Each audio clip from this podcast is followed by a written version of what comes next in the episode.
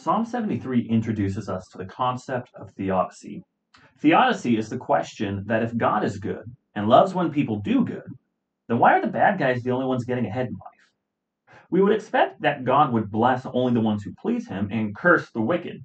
As verse 1 of Psalm 73 asserts, truly God is good to Israel, to those who are pure in heart.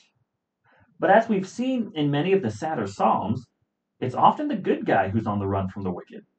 Psalm 73 is written by Asaph, a musician we know little about, and it's his struggle with this observation. Asaph, he can assert that God is good, but when he looks around him, he almost loses that conviction. He observes the wicked and that they're arrogant. They have no worries about losing their position that they believe they've earned themselves.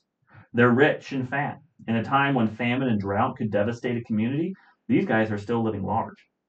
And nothing ever seems to trouble these guys. They aren't oppressed or troubled in any way, and they can look out for, at the suffering of others from all their security and not be bothered at all. And since they seem to get away with anything and everything, they begin to boast and speak out against heaven.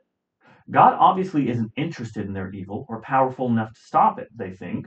So in verse 9, they set their mouths against the heavens, and their tongue struts through the earth. When the wicked prosper, they see no reason to follow God. They've come to the conclusion that God isn't as all knowing as they've been taught. In verse 11, they boast, How can God know? Is there knowledge in the Most High? Their blasphemy against God is their boast of getting away with it all. They've outsmarted God, outmaneuvered him. They have all the advantages of a life that breaks the rules and without any of God's interruptions and punishments.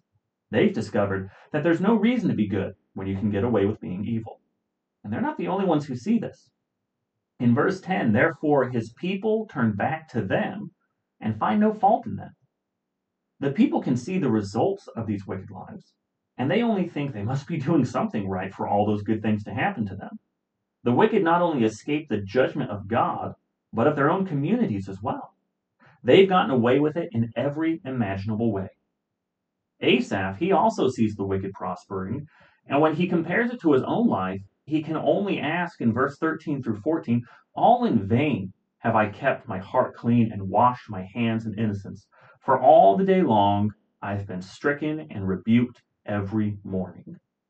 What's the point of being good if all you get is bad results? Why not be bad if it gives you the good life? Asaph looks at his life and can only wonder why he spent all those years trying to be righteous. But even though these thoughts come into his mind, he refuses to admit that it's the absolute truth, saying in verse 15, If I had said I will speak thus, I would have betrayed the generation of your children. Asaph isn't going to be led astray by the deceit of sin, nor is he going to lead others to it either. He's committed to a sense of God's justice, and that it is right to be right with God. But even though Asaph has come to this conclusion, he admits that he doesn't know really how he got there. In verse 16, but when I thought how to understand this, it seemed to me a wearisome task. Asaph wants to be good, but he can't figure out why it pays so well to be evil. That is, until verse 17. Until I went into the sanctuary of God, then I discerned their end. Asaph begins to look at life with an eternal God in mind. While it might seem that the wicked are getting away with everything, and might even do it to their entire lives, their end is still disaster. They're in a slippery place destined for ruin. They're swept away in a moment of terror, and they're no more harmful than a bad dream. When we see people whose wickedness have only resulted in profit, we need to remember that the sum of their decisions hasn't yet reached the climax.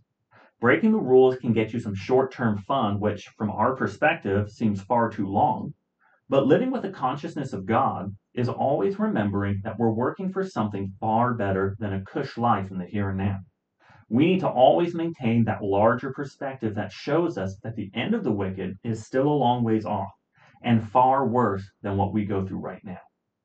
Asaph, he sees something much brighter down the road for those who follow God. He says in verse 26 that my flesh and my heart may fail, but God is the strength of my heart and my portion forever.